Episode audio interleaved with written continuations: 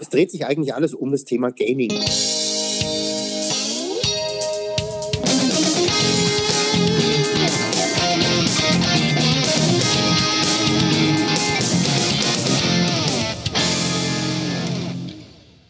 Herzlich willkommen beim Edufunk mit Sebastian Funk. Und aus Anna Essen. Weghuber aus, äh, aus dem wunderschönen Ort Linz, den ich noch nicht besucht habe bisher, aber ich irgendwann besuchen werde. Richtig schwach. Ist auf Und meiner ich habe mir gerade, sehr gut, ich habe mir gerade überlegt, wir brauchen vielleicht einen neuen Einstieg. Weil jeder weiß jetzt schon, dass du aus Essen kommst. Ich kann ja mal umziehen einfach äh, und Sebastian Funk Ja. aus einer anderen Stadt. Ähm, Genau. Lass mal überlegen. ne? Äh, Aber ja. das, ähm, da würde ich jetzt vorschlagen, sowas wie zum Beispiel London oder so, denn ähm, Mhm. da habe ich noch eine Karte von London. Ich habe nämlich hier ein, ein, ein altes Spiel, äh, Scotland Yard. Und, Oh, ähm, um jetzt mal, ich weiß, es ist die beste Überleitung gewesen, die ich jemals gehört habe. Ah, kratz die Kurve. Genau, weil heute wollen wir nämlich mal alles ein bisschen spielebasiert machen. Und zwar heute geht es um äh, Game-Based Learning. Game-Based Learning. Genau. Und äh, wir haben uns gedacht, wisst ihr, wir wollten jetzt nicht das machen, wie dass wir jetzt einen, Kollegen jetzt dazu nehmen, der erzählt, Mhm. wie er seinen Unterricht game-based, also spielebasiert irgendwie unterrichtet. Wäre auch eine spannende Idee, kommt vielleicht auch noch. Sondern wir haben uns gesagt, gucken Und wir wir sind ja mal. einmal schon in diese Richtung reingegangen, gell? Genau, richtig. Beim, beim Patrick waren wir schon mal so ein bisschen, da war die spannende Frage Game-Based Learning oder Gamification, zwei unterschiedliche Dinge. Ähm, und wir haben uns gefragt, hey, gibt es nicht jemanden, der ähm, das mit dem Spielen so professionell macht, dass er eine eigene Firma äh, damit quasi auch äh, am Leben Ja. hält? Und äh, da hat Anna ein bisschen umgeguckt. Anna hat einfach mal sich die, die gelben Seiten von Wien geschnappt und hat einfach mal unter G geguckt ähm, für äh, Game-Based Learning. Und, äh, Ich habe natürlich gegoogelt, ja. Genau, Genau, vom äh, Game Institute Austria, den Thomas Kunze. Der Genau. ist zwar, ich glaube, wir erreichen ihn in Wien, wir müssen gleich nachfragen, wo er steckt, aber er ist ein Deutscher. Er ist, er ist Deutscher Das und ist vor allem die er perfekte ist, ähm, Kombi für einen ehemaliger. Lehrer. Also, Ja. äh, beziehungsweise er ist Lehrer. Ich glaube, man kann nicht ehemaliger Lehrer sein, man ist immer Nee, einmal Lehrer, immer Lehrer. Eben. Ähm, aber äh, er hat sich gesagt, ähm, das mit den Spielen, das ist so spannend äh, und wie man das verbinden kann, wie man mit Spielen lernen kann, ähm, das will ich mal professionell machen. Ja, schauen wir, ob er da ist. Genau, äh, wir hören noch kurz äh, Thomas. Thomas, bist du da? Ja, ich kann euch hören. Ja, wunderbar. Super. Hi. Hi. ähm, und, und vorneweg, äh, ähm, wir haben schon gehört, Thomas, ähm, wo bist du gerade? Jetzt gerade bin ich in äh, Wien in so einer Event-Location und äh, wir haben einen Dreh mit Dr. Oetker heute am Abend äh, und sind gerade mitten in der Vorbereitung. Aha, das Sehr. heißt, heute geht es um Essen im Edofunk und die richtige Ja. Zubereitung. Natürlich auch Essen. Also das ist eine, eine Marketingmaßnahme von Dr. Oetker, die, die ein Produkt vorstellen und das kombinieren mit dem Übertragen eines Fighting Game Turniers und wir sind diejenigen, die das eben, also die, die Ah, den Stream zur Verfügung stellen. Und da wir stellt quasi die, Ver genau, das stellt die Verbindung her. genau, das heißt, heute geht es also um, um Games, es geht heute um Spielen und es geht vor allem um dich, lieber Thomas. Ähm, denn vielleicht kannst du uns zuhören mal kurz vorstellen, was machst du beruflich? Ja, also ich habe eine Firma gegründet vor fünf Jahren, die heißt Games Institute Austria. Ähm, und die beschäftigt sich tatsächlich nur mit Spielen, nämlich mit Spielen und ihrer Bedeutung für die Gesellschaft. Also da geht es vom, vom Lern- und Trainingsbereich über Kommunikation und Marketing bis hin zu Livestreaming und, und E-Sports. Es hört sich jetzt so an wie quer durchs Gemüsebeet. Ja, naja, ich meine, es hat alles, äh, also es dreht sich eigentlich alles um das Thema Gaming. Und das ist natürlich ein sehr, sehr großes Thema und es gibt ganz viele Aspekte, die, die da eben relevant sind. Und äh, wir sind da relativ breit aufgestellt tatsächlich, aber da das immer zu tun hat mit unserem Kernthema, ähm, funktioniert das ganz gut eigentlich. Was wären da für dich die, die Kernaspekte beim Gaming? Was macht das Gaming aus? Zeit haben wir? Tiefgreifende Frage, Anna. Naja, da, da. Das Wichtigste dabei ist erstmal, dass Gaming riesengroß ist. Also Gaming ist heute Leitmedium. Äh, Es gab vor einer Weile gab es eine Statistik, die besagt hat, dass die, die Gruppe der Gamer in Deutschland größer ist als die Gruppe der Autofahrer. Was? Das ist für Deutschland schon eine recht aussagekräftige Statistik. Ja. Naja, wobei äh, Schülerinnen und Schüler sind ja jünger und die dürfen ja noch nicht Auto fahren und vielleicht deswegen. Mm, na, Wäre jetzt meine erste sind- Vermutung. die Gamer sind ja nicht alle 15. Also das ist schon eine wesentliche Zielgruppe, aber tatsächlich ist es so, dass der, dass der durchschnittliche Gamer äh, weit über 30 ist. Ich glaube, in Deutschland liegt der Durchschnitt aktuell bei 36 oder 37 Jahren. Und auch im, in Anführungszeichen, Alter wird fleißig gespielt. Also es gibt die, die sogenannten Silver Gamer, das sind die über 50 und die machen immerhin Boah. ungefähr ein Viertel der Gruppe der Gamer aus. Also da sehe ich mich ja auch irgendwann mal. Ne? Also, ich würde gerade äh, sagen, irgendwann mal. also ich, Mit deinen doch, wenn 24. ich auf die Rente zusteuere, dann wird dann noch gezockt. Aber ich hätte mich da voll verschätzt. Ich habe mir gedacht, so die klassischen Gamer sind so 15 oder 18. Naja, das ist so ein bisschen das, was man am meisten mitbekommt, weil es eben ein großes Thema ist, zum Beispiel am Schulhof und weil, weil äh, Jugendliche sich heutzutage vor allem darüber definieren und auch identifizieren. Ähm, und in der, in der Zielgruppe der Jugendlichen ist natürlich die Zahl der Gamer sehr groß. Also wir haben die Erfahrung gemacht, äh, so im Bereich der Lehrlinge oder auch im Bereich der Mittelstufe der Schule liegt die Zahl der Gamer schon weit über 75 Prozent. Also das, das ist tatsächlich eine, also das ist das wesentliche Medium für diese Zielgruppe. Mhm. Wenn wir jetzt gerade über, über Games reden, vielleicht nochmal ganz kurz zur, zur Erläuterung. Ähm, es gibt ja solche und solche Spiele, würde ich jetzt sagen. Es gibt Spiele für den Freizeitbereich mhm. und es gibt Spiele, da gehen wir jetzt mal, mich jetzt mal hin, Richtung in den Schulbereich zum Beispiel, mhm. Ausbildung, mhm. Schule. Ähm, was denkst du? Ich, ich persönlich habe das Gefühl, dass dieser private Bereich, das war so, das war die, die heiße Welle, darauf haben quasi hat alles aufgebaut. Und aber dieser, dieser Ausbildungs- oder schulische Bereich von Spielen, der wird immer größer. Hm, ja, zögerlich. Dir geht es wahrscheinlich zu langsam, oder? Äh, nein, also äh, für mich ist schon diese Trennung zwischen Freizeitbereich und Schulbereich äh, absolut hinderlich. Das geht an der Thematik vorbei. Es gibt mhm. seit ein paar Jahren eben so diese Begriffe der Lernspiele und der Serious Games und diese Begriffe stehen der Entwicklung eigentlich im Weg. Also es ist, es ist tatsächlich so, äh, dass das eine virtuelle Unterscheidung ist und die ist vor allem getroffen worden für die, für die Zweitnutzer. Also um dem Lehrer ein gutes Gefühl zu geben, sprechen wir von Lernspielen oder Serious Games. Mhm. Grundsätzlich kann man sagen, dass ähm, Spiele immer dann gut funktionieren als Lerninstrument oder um sich zu entwickeln, wenn es gut designte Spiele sind. Wenn ein Spiel explizit fürs Lernen entwickelt wird, also wenn der pädagogische Zeigefinger sozusagen im Vordergrund steht, dann handelt es sich meistens nicht um ein gutes Spiel und dementsprechend ist natürlich auch die Wirkung relativ begrenzt. Ähm, und zudem ist es so, dass es im Bereich der Commercial Games, also ich nenne es lieber so, also kommerziell produzierter Spiele für den Unterhaltungsmarkt sowieso schon so viele Spiele gibt, die eigentlich auch als Lern- und Trainingstools hervorragend geeignet sind, dass es einfach hinderlich ist, diese Unterscheidung zu treffen und dass man würde man den Mut aufbringen zu sagen, Spielekultur an sich ist spannend, ist bunt und kann ganz, ganz viele Gelegenheiten bieten, um zu lernen und sich zu entwickeln.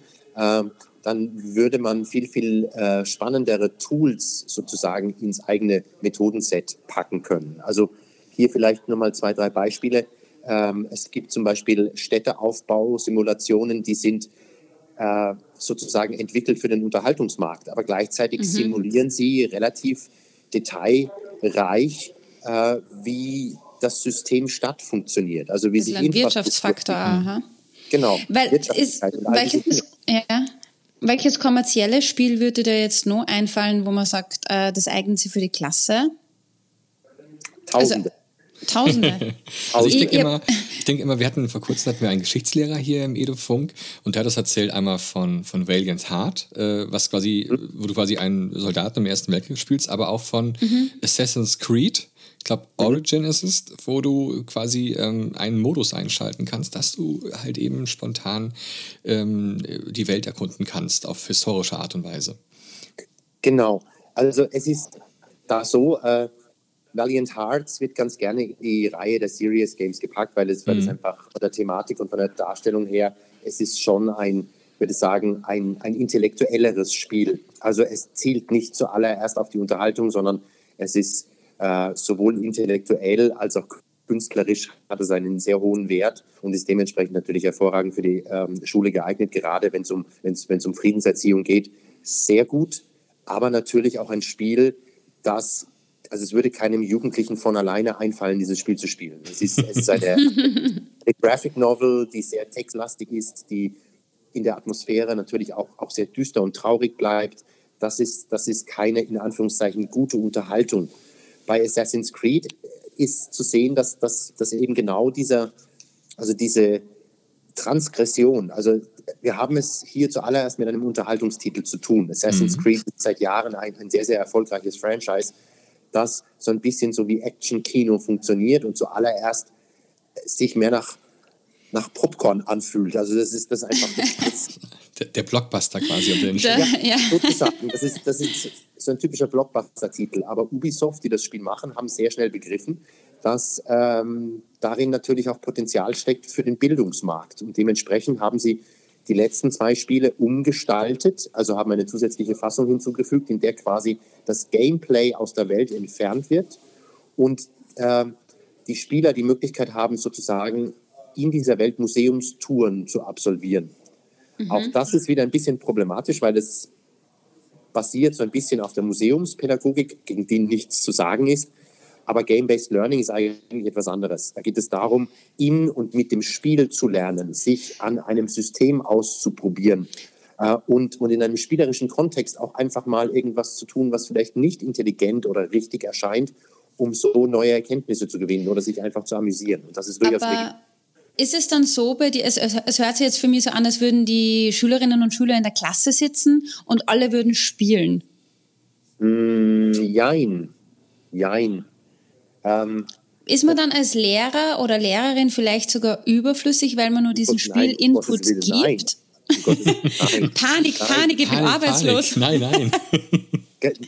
Also ich sehe, ich sehe das eher so. Also ich bin ja selbst Lehrer und war 15 Jahre im Schuldienst.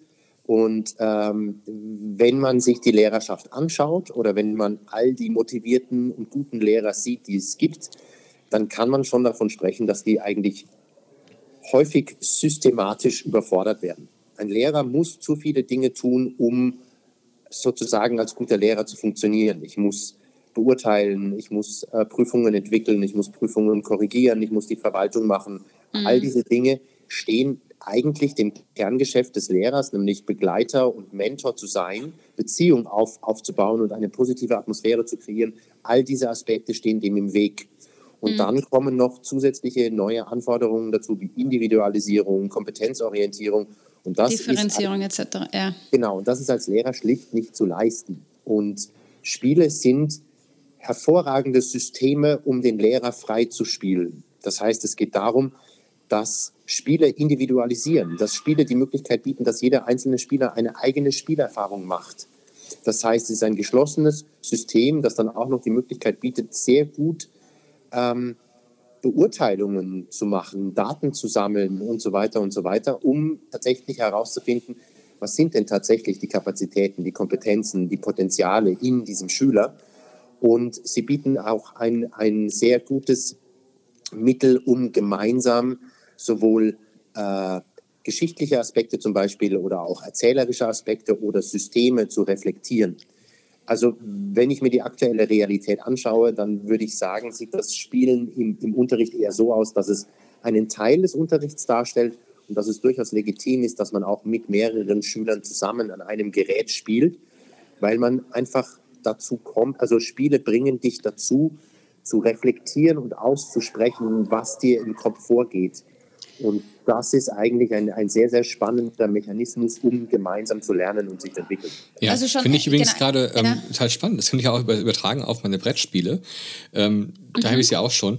Wenn ich jetzt die digitale Welt denke, Thomas, ähm, ich höre immer sowas wie Minecraft in der Schule. Es gibt die einen, die, mhm. die verteufeln das, die anderen sagen aber nein, ähm, das, ist eine, das ist eine Spielewelt, da können wir so viel machen. Oder äh, man nutzt vielleicht, um, um Geschichten zu erzählen, sowas wie, wie Rimworld oder und ähnliches. Mhm. Ähm, äh, Denkst du, das ist vielleicht gerade eher so, dass die Leute so ein bisschen durch die, durch die Gegend irren, durch diesen Spielewald irren und versuchen, den passenden Baum zu finden? Oder würdest du sagen, es gibt eine klare, gerade ja, einen roten Faden so langsam, dass man sagen kann, man kann so fünf, sechs Spiele sagen, die, die gehören in die Schule, die haben schon so einen Status? wieder, ja, wieder ja und nein. Also wenn es, wenn es um die Nutzung in der Schule geht, muss man zuallererst mal die Infrastruktur beachten. hm. diese Infrastruktur macht, macht schlicht und einfach vieles unmöglich. Was wäre da, wär da ganz essentiell? mal, mal eine ordentliche digitale Ausstattung und die ordentliche Ausbildung der Lehrer, diese Tools entsprechend zu nutzen. Mhm. Ja. Das ist mal das allererste. Und das ist so ein Riesenziel, da ist es auch mit einem 5 Milliarden Bildungspaket nicht, nicht getan, weil es auch dann wieder so aussieht, dass man in die Infrastruktur investiert. Vielleicht gibt es dann endlich mal ein gescheites WLAN für die Schulen. Mhm. Und die Lehrer werden aber vergessen. Genau. Es braucht unglaublich viel, um damit kompetent arbeiten zu können. Es geht nicht nur darum, dass man, dass man die Spiele kennt und, und weiß, wozu man ein Spiel einsetzt, sondern es braucht auch die Zeit für die Einschulung oder die Zeit für, für uns ja, selber. Ja, und es braucht auch, auch etwas, das man Gaming Literacy nennt. Das heißt, den mhm. kompetenten Umgang mit den Interfaces. Also man muss Spiele auch bedienen können. Und ähm, da fehlt es ganz, ganz häufig. Ich glaube, da wäre ich voll schlecht. Wärt ihr denn so der richtige Ansprechpartner für mich eigentlich? Also wenn ich sagen würde, hey, ich würde gerne mal ein bisschen mehr rausfinden, an äh, welche Spiele ich nutzen könnte, wäre dann Games Institute Austria die richtige Anlaufstelle für mich? Ich möchte sagen schon. Also mhm. wir haben uns jetzt zwar die letzte Zeit ein bisschen wegentwickelt vom schulischen Bereich, weil der so zähflüssig reagiert. ähm, ja, ihr wollt ja auch euer Brötchen verdienen, ne? das ist ja klar. Aber an sich ja. Also wir bieten Ausbildungen an, in denen man tatsächlich Game-Based Learning lernen kann. Und da gibt es natürlich ganz, ganz viele unterschiedliche Möglichkeiten. Also was, was aktuell zum Beispiel ein sehr, sehr spannendes Thema ist, was auch in den Bereich fällt, was aber mit dem digitalen Spiel nur am Rande zu tun hat, sind die Escape Rooms. Mhm. Die sind relativ leicht umsetzbar im schulischen Kontext. Die sind ja voll hip und trendy gerade. Genau, weil sie eben äh, relativ niederschwellig sind, wenn es um bereitzustellende Infrastruktur geht. Man braucht nur den Escape Room Koffer und mhm. gut gestalt, gestaltete Rätsel, das kann man selber lernen, auch bei uns. Ähm, und dann kann es schon losgehen und ich kann jeden, quasi jeden Unterrichtsinhalt in ein Spiel übersetzen. Ja. Ansonsten, ansonsten wenn, ich, wenn ich das noch ja. kurz hinzufügen darf. Ansonsten ist es so, dass es äh, natürlich jede Menge Spiele gibt, die geeignet sind für alle möglichen Fächer und für alle möglichen Schulstufen. Aber wir müssen zuallererst eben schauen, was läuft denn in der Schule? Also welche Geräte sind da? Äh, wie sind die Lehrer vorgebildet? Wie viel Zeit habe ich? Was mag ich mit dem Spiel erreichen? Und so weiter und so weiter. Also es, das, ähm, Spiele zu nutzen für den Unterricht braucht genauso sorgfältige Vorbereitung wie jede andere Projektvorbereitung auch. Es ist mhm. schlicht einfach viel Arbeit. Wenn es dann aber mal funktioniert, ist es eben immer wieder einsetzbar. Aber wie siehst du das jetzt da mit diesem Suchtverhalten dann? Weil ich denke jetzt an mich zurück äh, als Jugendliche, also vor zwei, drei Jahren oder so. Anna total verpickelt, die ganze Zeit nur vor dem Monitor gehangen. Ja, aber damals vom PC, gell, äh, ich habe Sims gespielt, ich habe es geliebt. Ich bin nach Hause von der Schule, zack, Computer gestartet und ich habe mich stundenlang mit dem beschäftigt und ich konnte einfach nicht aufhören. Würdest du dich selbst als süchtig bezeichnen, als Ex-Süchtige? Süchtig, süchtig nach Edufunk, definitiv. Ja. Fühlst du dich tatsächlich, also Sucht ist ja eine Erkrankung. Fühlst du dich tatsächlich äh, wie nach einer überstandenen Krankheit? Na. Eben. Na. Also der, Sucht, der Suchtbegriff ist ist äußerst problematisch. Er wird sowieso grundsätzlich diskutiert gerade. Mm. Ich habe ihn jetzt wahrscheinlich auch viel zu schnell gebraucht, aber einfach, weil ich das ja. Gefühl gehabt habe, ich komme nicht mal los von diesem Gerät. Außer naja, zum, zum Essen schnell. Tak, tak, tak, tak. Es gibt, es gibt viele Gründe dafür. Also Spielen ist äußerst attraktiv und die, die Spielebranche macht, macht vieles richtig, wovon sich die Pädagogik eine Scheibe abschneiden könnten es ist eben so, dass man über die, über die Entwicklung von Spielen und das Auslesen der, der äh, Spielerdaten sehr genau feststellen kann, was gut funktioniert. Und natürlich mhm. sind Spiele kommerzielle Produkte, die dafür sorgen wollen, dass ich möglichst viel spiele. Das heißt aber nicht, dass sie mich in ein Suchtverhältnis bringen. Also es geht mhm. nicht um, um Glücksspielsucht oder Kaufsucht oder oder ist es eher dieses Flow-Erlebnis, dass ich einfach so in dieser jetzigen äh, Aktion drinnen bin, dass ich deswegen nicht mehr aufhören kann und dass mir das einfach gerade so taugt? Ist es ja, das? Der, der, also taugt hast wieder mal gefällt für unsere Deutschen da, gell? Dankeschön. Ja. ähm, wird auch relativ leicht mit dem Flow-Begriff um sich geworfen. Aber ja, es mhm. gehört dazu. Wenn, wenn man tatsächlich vertieft ist in eine Sache, und das können Spiele sehr, sehr gut, dass man sich in ein System oder eine Geschichte vertieft, das äh, klappt sogar besser als in Filmen oder, oder Büchern, ähm, dann ist es natürlich so, dass man da unendlich viel Zeit investieren kann und auch möchte. Das kann ein gutes Spiel.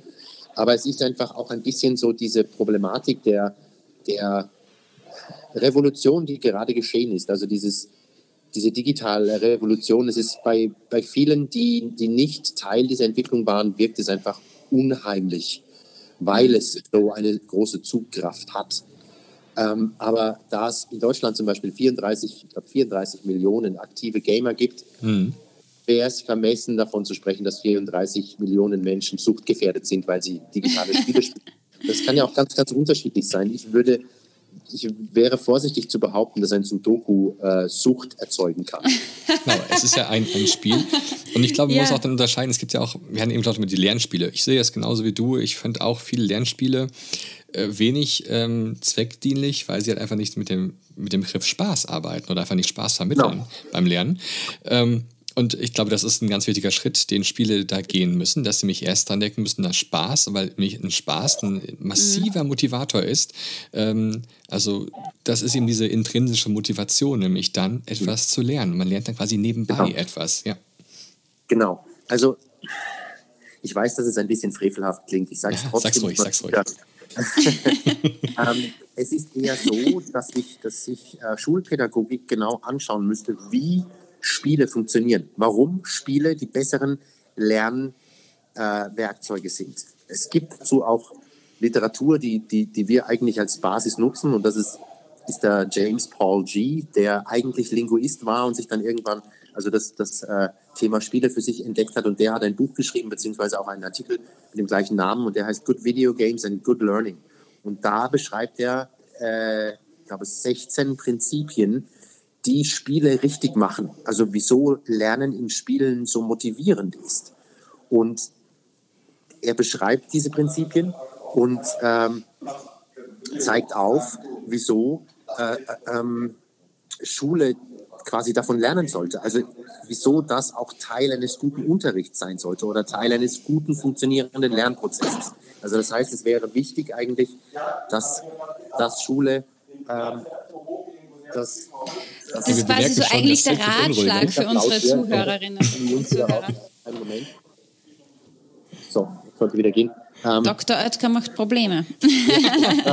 das ist eben bei unseren Streams und ähm, deswegen wird es ein bisschen laut nebenbei. Ja, finde ich ja gut so. Ja. Ähm, es ist ja schön, dass wir auch sozusagen dich mal sozusagen in deiner Lebenswelt gefunden haben jetzt gerade mal. Ja, voll. ich würde ja voll gern für unsere Leute da draußen ein Backpaket verlosen lassen. Ja, genau. Aber, ähm, na, kurz Aber gefragt, ja, ich habe genau. gerade ein bisschen überlegt, wo du gerade so erzählt hast, so ein bisschen, ähm, ich habe überlegt, welches Spiel jetzt ein Spiel für mich ist gewesen, wo ich besonders viel gelernt habe als, als mhm. Kind. Und ich würde tatsächlich sagen, das sind auch viele so Skills gewesen, die jetzt, jetzt nicht unbedingt Mathematik oder nur Deutsch oder nur Geschichte waren, sondern so ein bisschen Soft Mathematik ist ja auch kein Skill. Entschuldige, ich muss dich ganz, ja. ganz hm. kurz unterbrechen. Mathematik ist kein Skill. Schulfächer sind erfunden worden aufgrund der Problematik, dass man all diese Inhalte behandeln möchte. Und heute hat man die Schwierigkeit, tatsächlich zu sagen, ja, das ist jetzt explizit Mathematik. Genau. Mit mathematischen Inhalten zu arbeiten, heißt immer mehrere äh, sprachliche Kodifizierungen entschlüsseln zu können und dann gewisse Regeln anzuwenden, um mathematisch arbeiten zu können. Jedes Schulfach basiert auf Sprache zum Beispiel. Ja, mhm. also diese Unterteilung in, in Schulfächer ist hinderlich. Grundsätzlich. Ja. ja, wird ja auch unabhängig von Spielen zum Teil abgeschafft. Also gibt es ja auch nur in gewissen Systemen sozusagen. Und es wird dann immer gepriesen, dass Finnland die Schulfächer ab, abgeschafft hat. Dabei ist es nur naheliegend, Projektarbeit ähm, würde ganz, ganz viele Schulfächer beinhalten. Da geht es von Chemie über Biologie, über ähm, Sprachbeherrschung, Mathematik und so weiter und so weiter. All diese Aspekte spielen mit hinein. Und es ist hinderlich, in Fächern zu denken. Wenn wir ähm, über Lernen heutzutage sprechen, sprechen wir ganz schnell über Kompetenzorientierung. Und Spiele sind in der Kompetenzorientierung besonders gut. Und wenn ich ein, ein wirtschaftliches, zahlenbasiertes System in einem Spiel habe, dann habe ich die Gelegenheit, in diesem System diese Kompetenzen zu trainieren. Das heißt noch nicht mal, dass ich es tun muss. Es gibt Leute, die spielen so ein Spiel, ohne auf die Zahlen zu achten. Aber das Potenzial ist vorhanden. Das heißt, ich kann mit einem ähm, Spiel wie eben zum Beispiel City Skylines, dieser Städteaufbausimulation, kann ich natürlich mathematische Kompetenzen trainieren. Selbstverständlich. Das heißt aber nicht, dass jeder Spieler es dann auch tun muss. Aber ich glaube, es passiert einfach unterbewusst. Weißt du, was ich meine? Ja. Also, es ist, glaube ich, so ja. bei solchen Spielen passiert sehr, sehr viel unterbewusst. Dieser ganze Lernschritt, ja. der ist da. Ähm, ja. Und man, man ist nachher total überrascht, dass man Sachen plötzlich kann. Also ich rede jetzt nicht vom Flugsimulator. Flugsimulator wird ja von vielen auch eher als Spiel gesehen. Ähm, und je nachdem, gerade bei den Simulatoren ist ja so, dass man ja möglichst realitätsnah da sein möchte. Mhm. Und mhm. man, man kann damit auch dann wahrscheinlich auch so die Grundeigenschaften eines Flugzeugs auch erlernen oder wenigstens wissen, wo welcher Knopf ist und so. Natürlich ist das immer ganz anders, dann, wenn man wirklich im Flugzeug drin sitzt. Trotzdem. Ja, naja, ich. Mhm. Also es kommt auf die Komplexität an. Mhm. Das Schöne bei den, bei den Spielen ist, dass sie eben auch stark reduzierte Simulationen bieten können und deswegen weitaus niederschwelliger sind und von allen nutzbar. Also Flugsimulatoren sind ja, also wenn man sie als Spiele betrachten möchte, äußerst komplexe Systeme. Aber es ist tatsächlich so, dass Simulatoren, egal ob es jetzt äh, Flugsimulatoren sind oder Rennsimulatoren oder was auch immer, bieten dir die Möglichkeit, in diesem System zu trainieren. Mhm. Und Piloten tun das ja bereits. Es gibt zwar nicht die Zielstellung, 100.000 Punkte zu erreichen. Aber ansonsten, das ist eigentlich der einzige Unterschied. Äh, ansonsten interagieren sie oder trainieren sie in diesem System, weil es Relevanz hat für die Realität. Und Aber jetzt, meiste ja. Spiele sind ähm, oder zeigen relevante Systeme. Wer wäre dein Ratschlag jetzt für unsere Zuhörerinnen und Zuhörer, der dieses Buch einmal zu lesen und da reinzuschnuppern, damit wir Good Video Games ähm, and Good Learning. Bitte in die hm. Richtung arbeiten können? Wäre das so der, der Ratschlag für alle? Für uns? Ja, das ist, es geht schon ein bisschen weit. Also das ist, das, das ist natürlich, wenn man in dieses Thema voll hinein möchte, dann ist dieses Buch das Richtige. Es gibt andere Möglichkeiten, sich anzunähern. Mhm. Es kommt immer darauf an, wo man steht. Also wenn man ganz, ganz weit von diesem Thema entfernt ist und, und vielleicht erstmal hineinschnuppern möchte und, und eben all diese Hürden, die es ergibt, also solche Spiele im Klassenzimmer zu rechtfertigen, ist ein umfangreiches Unterfangen. Ich muss es mhm. äh, vor der Schulleitung rechtfertigen, vor den Eltern und so weiter und so weiter. Da würde ich mich eher daran orientieren, an den Materialien, die es bereits gibt. Es gibt ja genügend Stellen, die die Spiele für einen pädagogischen Kontext bewerten, aufbereiten und so weiter. Da würde ich dann eher mal schauen beim Spieleratgeber NRW zum Beispiel oder mhm. bei, der, bei der Spielbar mhm. oder bei, äh, wir haben hier in Österreich die äh, BUP, also BUPP, die Bundesstelle für Positivprädikatisierung von Computerspielen. Und da kann ich schon gute, relevante Infos bekommen, sowohl über das grundsätzliche Thema als auch über Spiele, die für meinen Unterricht geeignet sein könnten. Das wäre Sebastian, äh, wahrscheinlich der erste Schritt. Alle Links werden wir alles verlinken, hier oder? wieder in diesem Podcast drin. Äh, Thomas, total lieben Dank ja. für diesen großartigen Einblick. Ich glaube, wir können uns noch ja. stundenlang darüber unterhalten. Ähm, mhm. Wir sagen und das Game aber, Institute werden wir natürlich auch verlinken. Eben, geht auf die Seite, ja, Leute. Einmal ist es sehr hübsch gemacht, das muss man einmal sagen, optisch, aber natürlich auch ganz viel Inhalt. Ähm, da findet man richtig viel Grund, gerade zum Thema Spiele und ähm, wie man sie auch mit Schülern einsetzen kann. Mhm. Thomas, lieben Dank, dass du unser Gast warst. Ähm, wir sagen danke. jetzt viel Spaß mit dem äh, Pudding-Produzenten. Oder was ähm, Genau. Ja, wir sind sehr gespannt, wenn wir das mal irgendwann mal sehen können, was dabei rumgekommen ist. Ähm, ja. Ja. Sehen wir den Spot dann im TV? Na, es ist, es ist nicht TV, es ist Livestreaming. Das heißt, wir sind live auf, ah. auf. Also ich darf vielleicht noch, noch ganz kurz Werbung machen. Unser Kanal ja. heißt Woof TV. Und ähm, falls da Interesse bestehen sollte, wir, wir streamen jeden Abend live und sind zu finden auf twitch.tv slash whooptv unterstrich official. Genau, und den Link gibt es auch hier wieder unter dem Podcast zu hören und zu gucken. Genau, und da wird intelligent gespielt und ähm, gibt es ganz, ganz viel Spannendes zu erleben. Klasse. Sehr cool. Super. Hey, danke dir und liebe Grüße nach Wien. Danke vielmals. ciao. Ciao, ciao. Äh, wow, ich habe ein bisschen Lust auf Pudding und ein bisschen Lust auf. auf es gibt auf natürlich auch noch viele Learning. andere Tütenhersteller für Pudding und Co. Natürlich wissen wir das, aber sind wir mal ja. ehrlich, wir haben halt Dr. Edgar halt jetzt Pudding jetzt gehabt. Ja. Das ist gut ja aber auch. Wir, wir, nennen auch einfach jetzt mal hier so ein paar Namen. Hey, Name-Dropping muss auch manchmal sein. Name-Dropping. So Name-Dropping. Ähm, ich habe jetzt. Äh, tatsächlich dieses Buch im Kopf. Er hat zwar gesagt, ja, das ist ein großer Brocken oder wie auch immer.